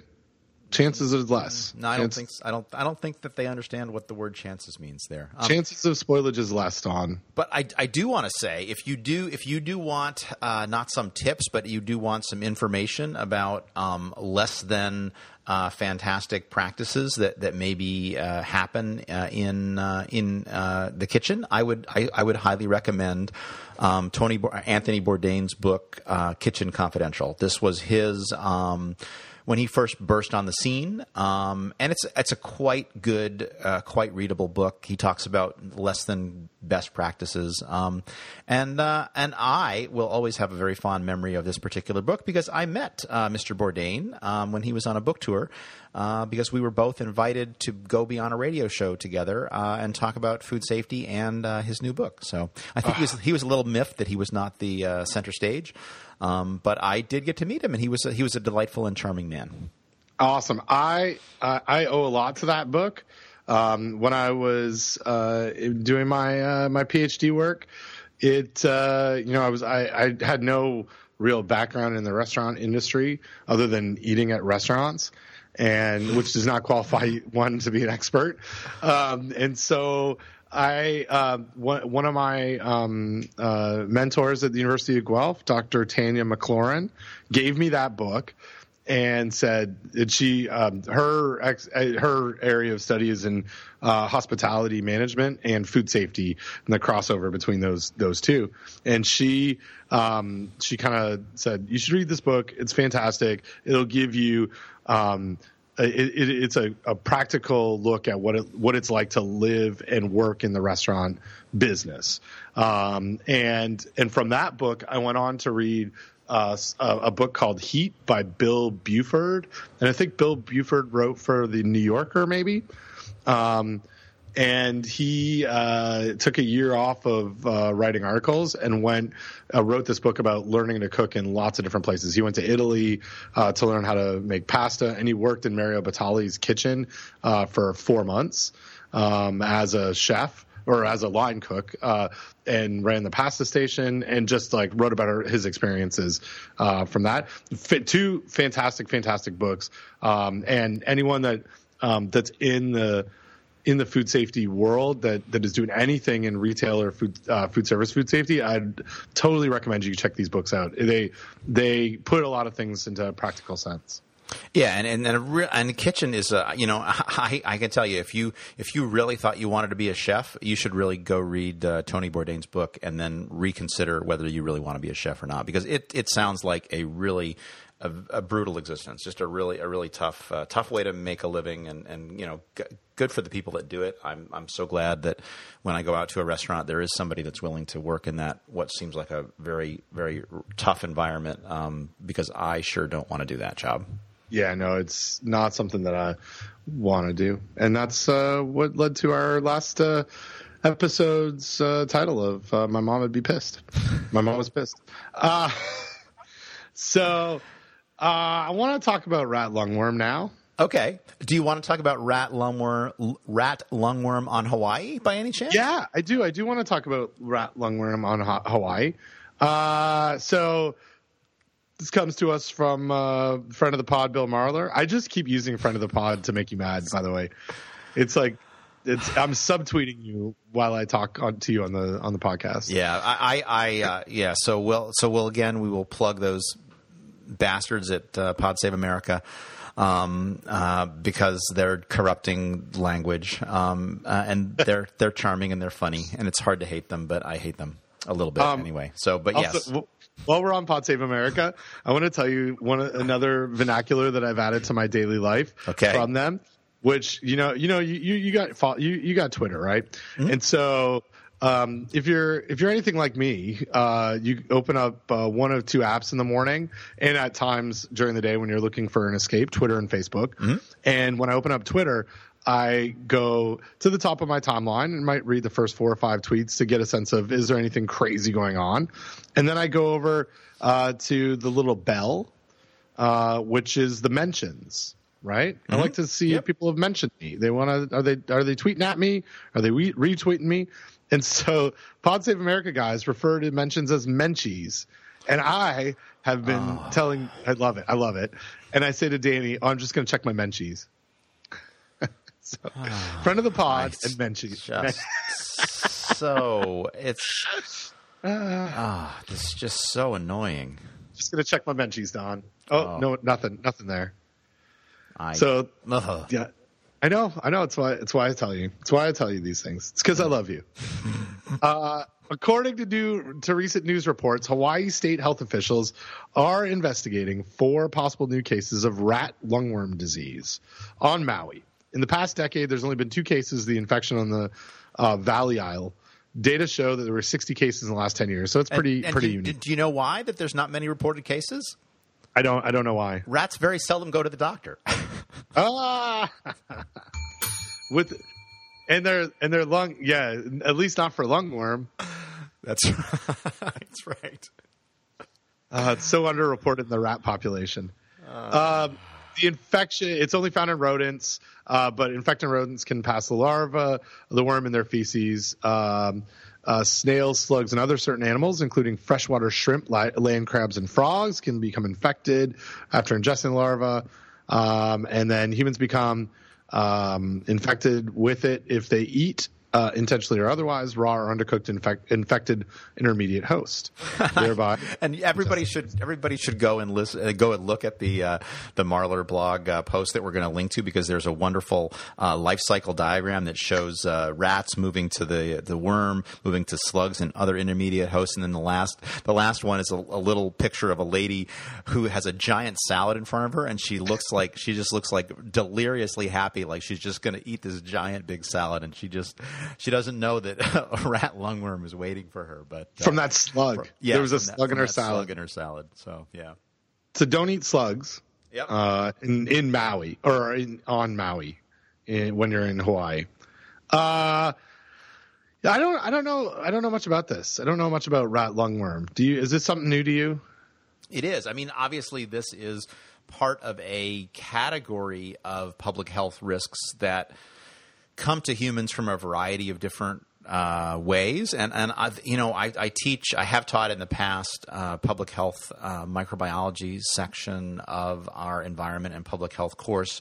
So I had to sort of broaden – it mostly talks about foodborne disease, but I did have to broaden my uh, my scope a little bit. And there are a number of these uh, uh, parasitic diseases or, uh, uh, you know, various sort of weird oddball things where it's like there's this – Um, uh, this disease in, in some sort of an animal population, and there's an intermediate host, and it's only through the intermediate host that the uh, the infection gets spread to uh, humans, and they're just they're just really weird oddball things. Um, uh, obviously, something maybe has happened um, to to sort of put an uptick in this, and and and again, you know, there's a variety of different possible, you know, without knowing anything about it, you can hypothesize a variety of different possible causes. So there could be um, a change in foods that people are eating. There could be a change in the environment um, that's caused the, the risk to go up. There could be a change in production practices that, that cause the, the risk to, to go up in, in the human food supply. And I don't know. Um, I don't know if we really know necessarily, um, like what's what's behind this. Yeah, this is, um, you know, what when it comes to slugs and Um, if that if that is, you know, sort of the – it's one of the intermediate hosts, but if that that's the intermediate host that in, that has infected these individuals, it's a really tough one to avoid, especially in, in fresh foods. Um, if it's something like eating undercooked shrimp or land crabs, I you know, I don't, who knows what – or you know, exactly what it is. It's probably not the – well, it's probably not freshwater shrimp from uh, from Hawaii, um, but – you know, it, this it, it, it's one to sort of keep keep our eyes on, but it's it's also one like if this became a much larger prevalent issue, um, you know, fast forward fifteen or twenty years, um, trying to keep slugs out of fresh fruits and vegetables is really hard, right? Like it's right. they're just they're just there, and it's not something that we built our current good agricultural practices on. So. Right. Right. And, and you know, again, and it's the sort of thing, too, um, you know, you, were, you mentioned Scallon uh, earlier in the uh, in the podcast, and um, there's two papers by Scallon. Uh, one is um, dis- uh, foodborne disease that's been linked to causes, and then there's another paper uh, which is foodborne disease that has not been linked to causes, and the number not linked is at least as big as the number linked. And so we, we know – even though we, we, we know about all these food poisoning outbreaks, and you and I every couple of weeks spend a lot a lot of time talking about them, there are many, many cases that go unlinked to any organism and any food. And that's going to hopefully shrink over time. Certainly uh, getting a handle on norovirus has helped, um, you know, pu- pull a big chunk of that unknown into the known category. But um, – you know, when we see an uptick like this in Hawaii, it may be because we have better reporting. It may be because of a change in epidemiology. It may be because it's a real increase. And so there's just so much – there's so much uncertainty that we going on that we just don't really know um, what's what. But again, uh, thanks to Bill for, uh, you know, mentioning this, and, and we're talking about it. And it's a thing to keep our eyes on. It's, I wouldn't I wouldn't bet – my future scientific career on doing research in this area. I mean, I think I think if you had to pick an area, uh, studying the microbiology of insects eaten for food is probably a, a better bet in terms of what's likely to come along on the, in the future on the radar. But uh, but this is certainly an interesting one, and it's always good for us, you know, as scientists and as public health people, to uh, to keep an open mind and to try to, to learn and to stay up to date on this. So there you go. Yeah, there's there you go. That's uh, the emerging infectious disease portion of uh, Food Safety Talk today. we should, we will tackle one new uh, type of foodborne disease every week, I think, uh, from here on out. Every, every week that every we week every week that we think about it or do it, we will. Yes. Yeah. If it's in the show, it's in the show. So it's it's always in the show. Um. Uh, what was I going to tell you to talk that we were going to talk about? To do pats and salad. Uh, putter. I wrote something else. Don, I wrote something else that I wanted to talk about. Did you want to talk about uh, uh, Fall Fairy Tale lawsuit filed after crypto uh, something something? No, no, I didn't. Okay. I don't want to talk about that. I wanted to talk about um, uh, the, the Mar-a-Lago. Oh, I wanted yes. to talk about. Okay, that's so a very fancy restaurant, Ben. People pay a lot of money is. to I've, eat there. I, you know, there's I, uh, fun. Someone goes there a lot. I don't know. I don't know who it is. Someone, someone who's uh, famous. Someone's huh. famous. Huh. Uh, okay. So earlier this week or late last week, sometime in the last uh, couple of weeks since we last recorded, uh, there was uh, some journalists uh, that uh, got their hands on an inspection report uh, from in the, it was journalists from the Miami Herald. Uh, they were looking at uh, food safety breaches at Mar-a-Lago. And uh, here are the things that they uh, that they found: thirteen violations, um, and those thirteen violations were uh, um, things like oh, three of them were high priority. Uh, things like there was raw meat that was held um, uh, below or above forty-one degrees, uh, so it was chicken was at forty-nine, duck. Uh, at fifty and raw beef at fifty, ham at fifty-seven in two of the club's coolers. Um, they were cited for not maintaining the coolers. And these are the walk-ins, I, I assume. And then the one that uh, that uh, you know also sort of made some press was fish designed, which I think is not in exactly clear. I think it's designated to be served raw or undercooked. um, had not undergone proper parasite destruction. Um, and so this is something that would be, um, you know, sushi uh, fish that, that had been raw but had not been pre-frozen. Um, as far as the you know the the folks in the in the room uh, in the kitchen could could tell the inspectors, and then there were some other things like you know bro, um, water at the sink where employees wash hands were too cold to sanitize hands. So anyway, I think th- I, I I didn't get too excited about this. Like there wasn't anything here. This the, I, I got someone called me to do an interview on this. Um, I think it was from Yahoo maybe. And they're like, so is this really bad? And I was like, this is like what you would see at lots of different restaurants. I think the raw meat piece would um, – warm raw meat is going to spoil before it becomes any riskier for pathogens because I would assume there's a bunch of pathogens there. Uh, and spoilage microorganisms are going to – you know, that going to really um, oh, probably overtake it. Um The par- the raw fish parasite destruction thing is, I mean, I, I think that's probably the you know the the biggest risk. Uh, but there's still a risk in eating raw or undercooked fish when it comes to salmonella. So it's not like the freezing is going to take care of um, all the pathogens, just the parasites. So I don't know. People got really excited about it. I didn't get super excited about yeah, it. Yeah, and you know, the Miami Herald article is not that great. I mean, they talk about ham being at fifty-seven degrees. Well, you know, ham should not be at fifty-seven degrees, but guess what? If you had to pick one of those foods to put at fifty-seven, ham's a pretty good choice because it's high salt and it's cured. Um, there's a statement in that article that says water at a sink where employees wash their hands was too cold to sanitize hands. Well, so first of all, Um, the water is not sanitizing anything. Uh, and second of all, yes, that's not in compliance with the local food code, um, but it's not a food safety risk. Um, it's just you want people to have comfortable water, warm water to wash their hands. It's you, it's hard to wash your hands well in cold water. Um, there's rusted shelves in the walk-in cooler. I mean, all of that is like, okay, whatever. Um, but my, my beef with the whole thing is so people are paying two hundred thousand dollars to join this club. Um, they should be doing a better job. Given I, li- I the, like that quote. Given the thank you. Given the amount of money that's flowing in, it's like for a regular fancy restaurant, yeah, this is like maybe above average worse, but not like shockingly worse. And there's no evidence of illness, right? But given the resources they have, uh, they could be doing more. Yeah, yeah, no, you. You responded on Twitter to uh, uh, Joe Horvath, who, who tweeted at us about this, and and I, I just love that you you're you were very succinct, very articulate. With two hundred thousand dollar membership fees, I think they could do better. Yes, yeah, they really could. Um, is it a public health risk? Nah, some of it's a little bit, but it's nothing. You know, it, it would be different if if it was a whole bunch of cooked food um, being stored uh, in coolers to.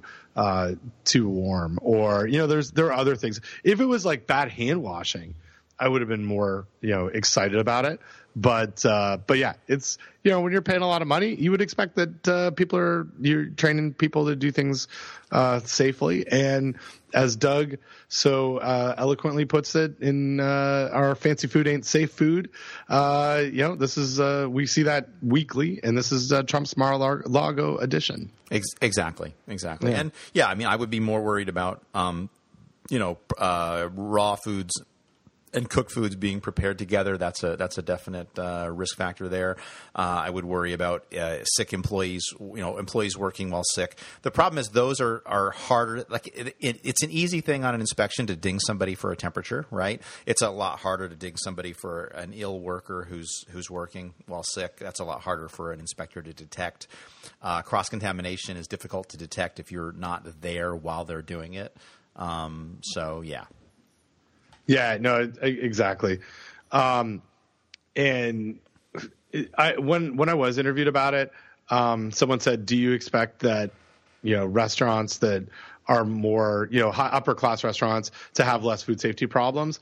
And I, I kind of answered them saying, I don't expect that, that they are just because we see enough you know, bad, poor inspections and outbreaks. But but I did sort of use your quote and say, but I would, um, you know, they they have enough money and resources to do a better job. Exactly. And, yeah. and you know, we, and we know, um, well, people have talked about um, uh, the president's uh, love of fast food. And we know, you know, places like uh, McDonald's do a fantastic job when it comes to food safety, um, in part because they are perceived as a target, right? They they know that they could be sued if they make a mistake. Um, but also they really care about food safety, and they really, you know, do an excellent job to make sure that it's just as dead simple as possible um, to make, make food safe. So um, I want I want to talk about someone else that does a great job with food safety.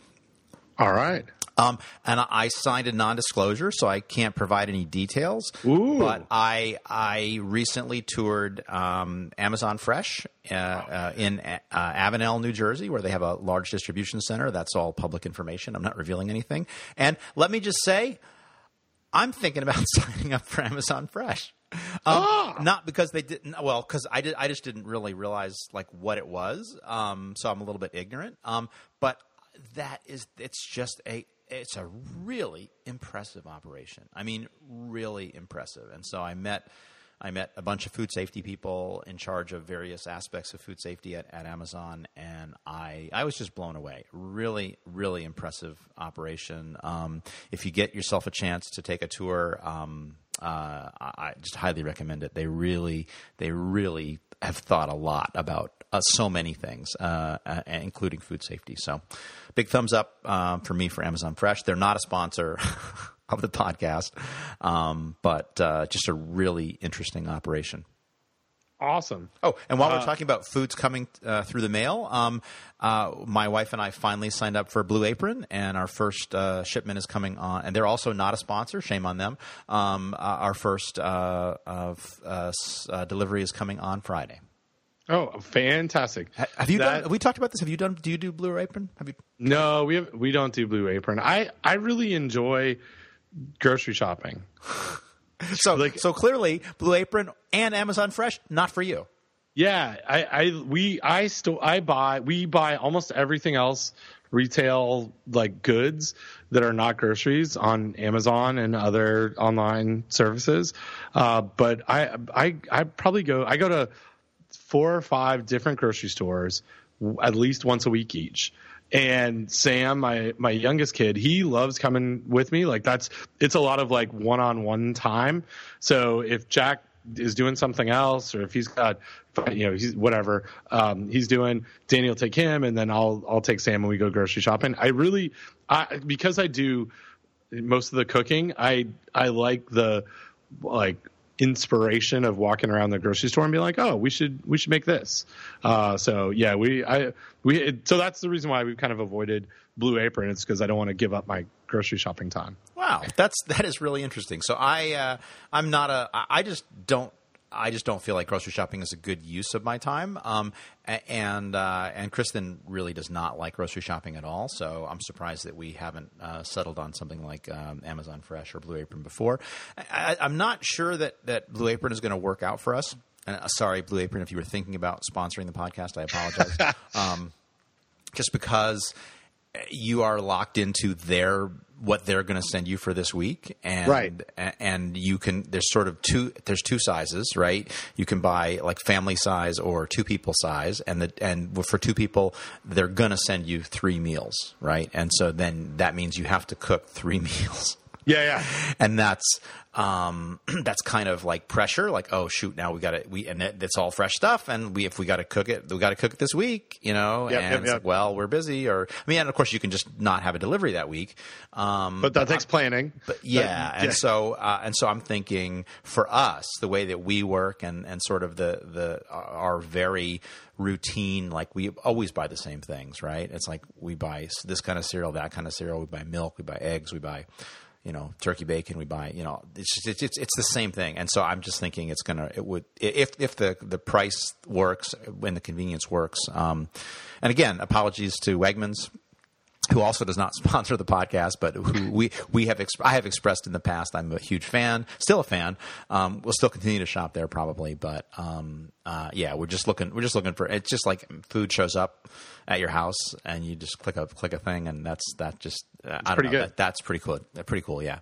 Yeah, we. Uh, well, I'm looking forward to adding Wegmans to my uh, list of the five or six places I go weekly already, because we have a Wegmans that's uh, that's joining us here in North Carolina in the next little while. Oh, I, in, I, in Raleigh. I, I, you know, let's put let's put a pin in that. Um, as they say, I would love for you as a non uh, non Wegmans shopper, but as a guy who clearly loves to shop and goes to five supermarkets a week like a crazy person, yeah. I, I really want to hear your perspective on Wegmans. So um, from a food safety point of view, but also just from a, I think it just might be interesting. So, all right, I will. I, I uh, um, I, I will add it. It's going to be added to the to the list of places. So there's a couple spots where I don't go all that often, but go when we need certain things, like yep. Trader Joe's yep. is one. Yep. We only have one in, like, really accessible to us in the city. Mm-hmm. Um, but I, I mean, we, we just got we just had a Publix open up about a year ago, and go there, and go to Harris Teeter, and go to Food Lion, all the all the best mm-hmm. places. Mm-hmm. Um,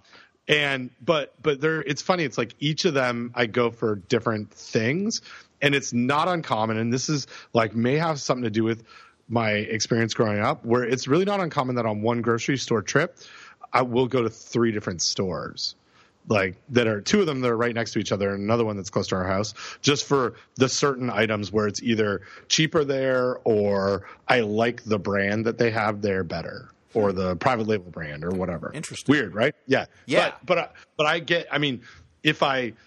If I wasn't doing it like with my kid and he enjoyed it so much, I, I would understand that it would, you know, I, I might not like it as much. No, and that's that's actually really nice that that's a, that's a thing that you guys can do together as an activity. Um, that's uh, that's really that's really cool. Yeah, it's fun. It's fun. Uh, hey, I, before we go, um, there was uh, some salmonella uh, contaminated uh, ice cream that was recalled today. I just just came across the wires here. Whoa. Yeah, so it was uh, mango ice cream, or mango-flavored ice cream from uh, this group called La Granja Incorporated, or La Granja of uh, Doraville, Georgia. They recalled uh, four thousand units of handcrafted uh, mango-flavored ice cream because it's got a little, little bit too much hand uh, in the handcraft. Hand, yeah, a little too hand, handy. uh, Salmonella enteritidis, which is not the salmonella I would have expected. Hmm. Maybe it's the mango. Maybe it's the maybe it's some egg. Who knows? Wow, I don't know. Anyway, that I just is, got it because uh, it's distributed here in North Carolina, so I just got to yeah, know about it. Interesting, interesting. So uh, it, yeah, um, four hundred units of handcrafted. Um, so four, does that mean four hundred packages? four thousand units. Four, sorry, four thousand. Yeah. But four thousand packages? That's uh, yeah. That's and, not a lot of ice cream. It's not, and right? This is an interesting one because they're not. Um, oh, and oh, distrib- Yeah, direct delivery. Okay. Also in retail stores, but you can get it direct. And they're ice cream bars. It's not. It's not. Yeah, uh, sure. So there's like that's weird. Um, yeah, that is really weird. Um, hmm. So anyway, we'll see. We'll see more. Maybe more. No illnesses. This is from routine sampling. Oh, okay. Huh. But you know, when this happens, I'm, my guess this is from Georgia Department of Agriculture. My guess is all of a sudden we got some Salmonella enteritidis. We're going to upload that into the magical whole, whole genome sequencing database, and boom. And maybe we'll yeah. But with uh, with S E, we know from previous outbreaks that there are some very common patterns out there.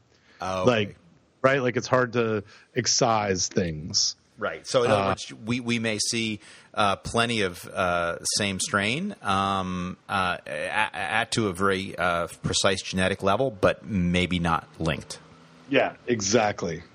But I got to think if you if you are ordering or if you are buying this handcrafted Pelletteria mango flavored ice cream, you probably know it, right? This is probably not uh, this is not a very widely consumed product. Right. And I'm wondering, I'm wondering, is this like kind of a, is this a Latino thing? I'm just like looking at the packaging and the naming. I'm wondering if this is, uh, if there's a particular demographic that this goes to. Maybe. So, yeah. Maybe. Anyway, we'll learn more thanks to, uh, thanks to uh, Food Poisoning Journal. That's where I, I found it. Is that where you came to you from? No, I got, I got. I, sometimes people just send me things, Don. Just, just like an email, like, hey, you, uh, you probably might not have seen this, so that's what happened. Cool. Uh, Yeah. No, I don't want to out the, the person. Oh, okay. Got, yeah. Nope. Nope. No worries. Sources. I got nope, sources. My, well, my, my source is the internet, and uh, Dennis Stearns wrote an article on uh, food poisoning, Food Poison Journal, uh, the uh, Marler, one of the many, many popular blogs at Marler Clark. Yes, absolutely. Well, I think that's a show, Don. I think it is. Um, thanks, uh, thanks for spending uh, some of my birthday with me, sharing oh. this special, special time. Happy birthday! I'm not. I'm not going to sing.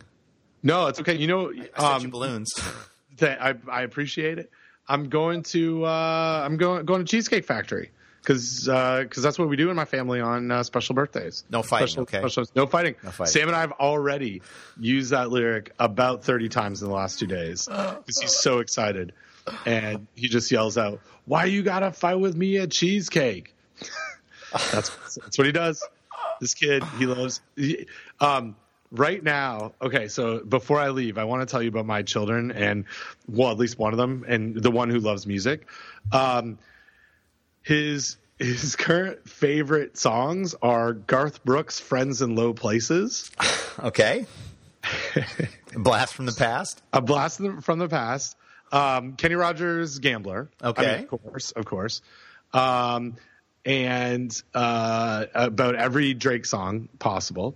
Um, and and he just like wants to listen and dance to these songs all the time. And he makes up all these uh, routines. That uh, yeah. Oh, oh, and there's another one. We, we there's a jukebox country um, playlist on uh, Apple Music that he found.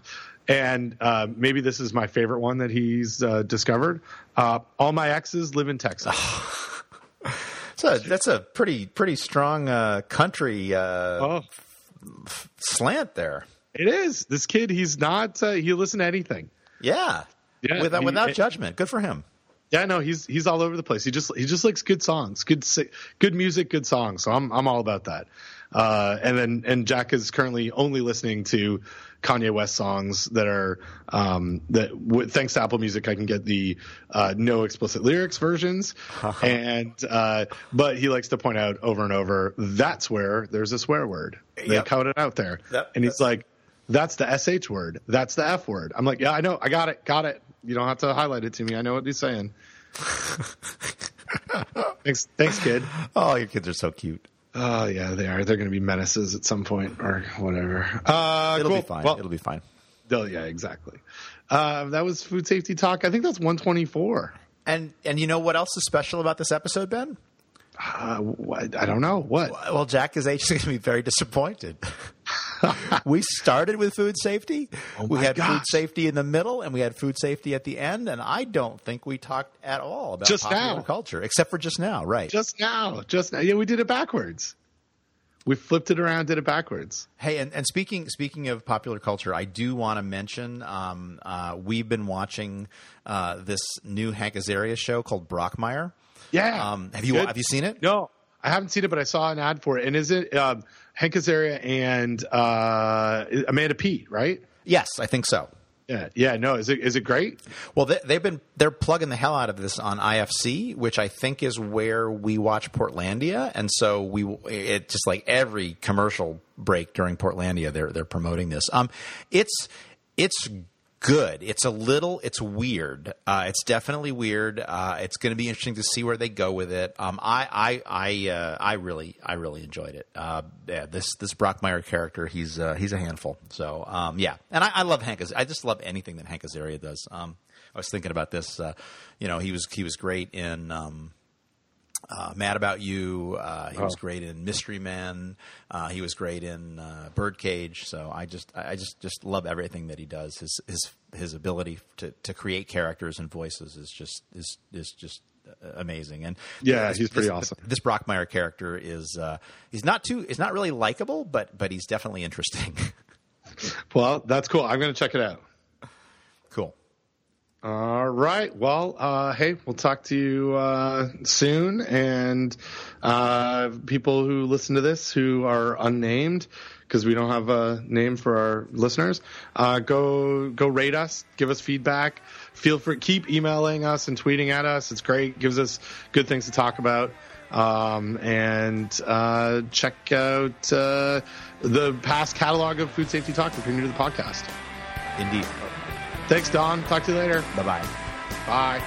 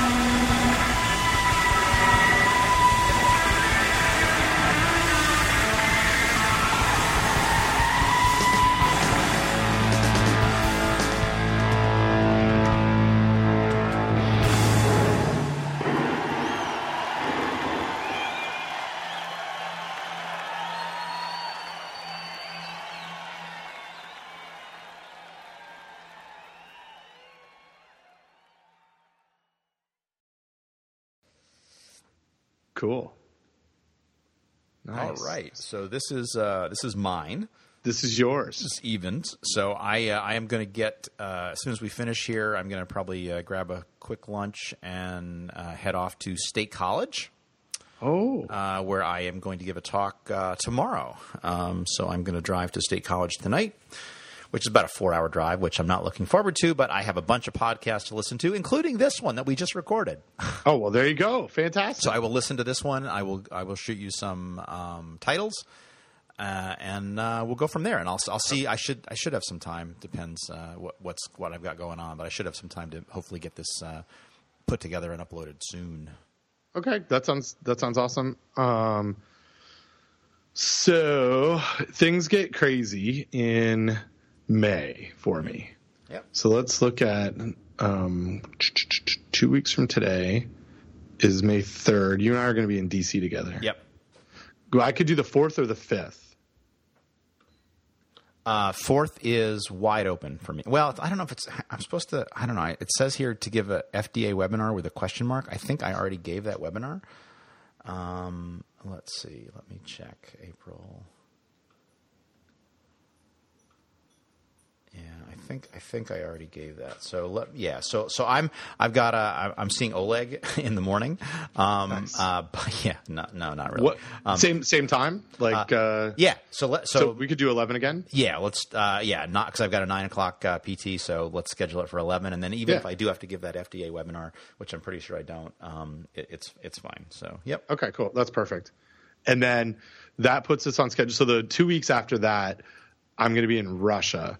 Oh, wow. Um, yeah. And then, but I, so that would, so if we do it the fourth, then we may have to skip and come back the week of the twenty-second.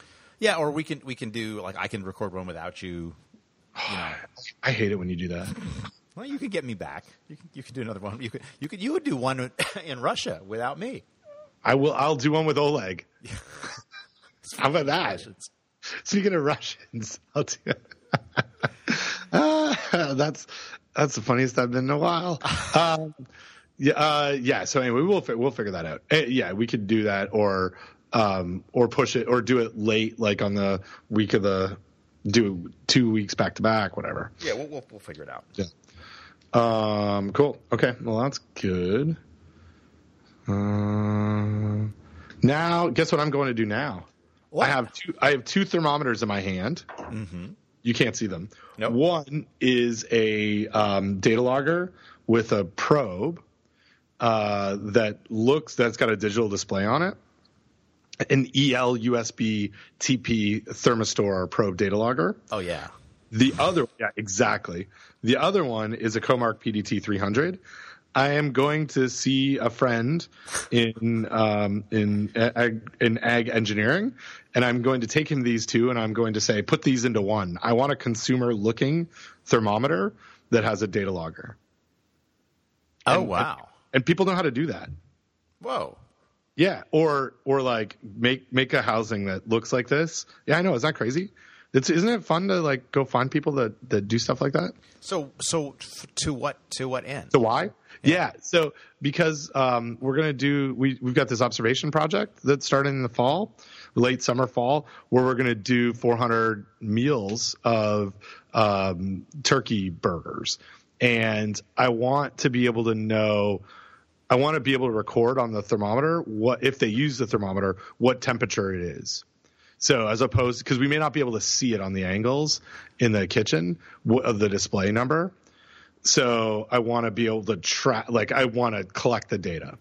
Right. So in other words, they're going to be making burgers. You're not – you're going to be observing them making burgers, but you don't want to interfere, but you want to know very detailed information about what, what they recorded. You got it. Cool. Yeah. And then um, if they happen to – like so since it's a data logger, we'll be able to get time and temperature if they happen to leave it in there for a yeah. certain amount. Time. Yeah. So we'll be able to say, oh, well, it was, you know, because we can set them. Um, I think we can set it to take a uh, take a temperature uh, once every half a second, maybe. Mm-hmm. Um, and so we'll be able to plot that out because we're gonna. What doesn't exist, I don't. We don't have data on is um, like specific pathogen destruction um, in turkey burgers with time temperature combinations. So, we, I mean, we have the models, right. but we don't have it for this type of product. Right. So we'll be able to get – and then we'll be able to apply this is what these four hundred people did if any of them used the thermometer. So say it's ten percent. forty people that used the thermometer, this was the temperature and how long it registered that temperature for. Yeah, and, and you'll yeah, so you'll be able to know like how long they left it in. Yeah, oh, it that's just yeah. seems like a, a lot of really cool data you'll be getting. Yeah, and so it like the one that we have isn't the per like it just doesn't look consumery enough. So right. now I'm going to tell them to take the you know the function of this and put it into this. Right, and and you don't want to be you don't want to tip your hand. You don't want it to look different. You want it to look right. normal. Yeah. Cool. Yeah. So anyway, I got to go over and see my, my ag friend, my Mike Boyat. Cool, cool dude. Cool. So, all right, I'm out of here. All right. Uh, so we'll uh, we'll talk to you later. Talk to you later. Uh, have a good time traveling to State College. I will. Say, are you going to see Kathy? Well, so um, the uh, my host is Ed Dudley, um, oh. who is a colleague of Kathy's. Um, I don't know who I'm going to see besides the people I'm giving the lecture to and to Ed, but certainly I hope to see Kathy. I hope to see a bunch of folks out there, Steve Noble um, uh, and um, you know uh, Luke Laborde and, and all, all the great all the great Penn all Staters, the, all the best Penn Staters. But certainly, if I see Kathy, I will I will pass along your uh, greetings. Please, please do. Awesome. Well, thanks a lot, Don. We'll talk to you soon. All right. Bye-bye. Bye.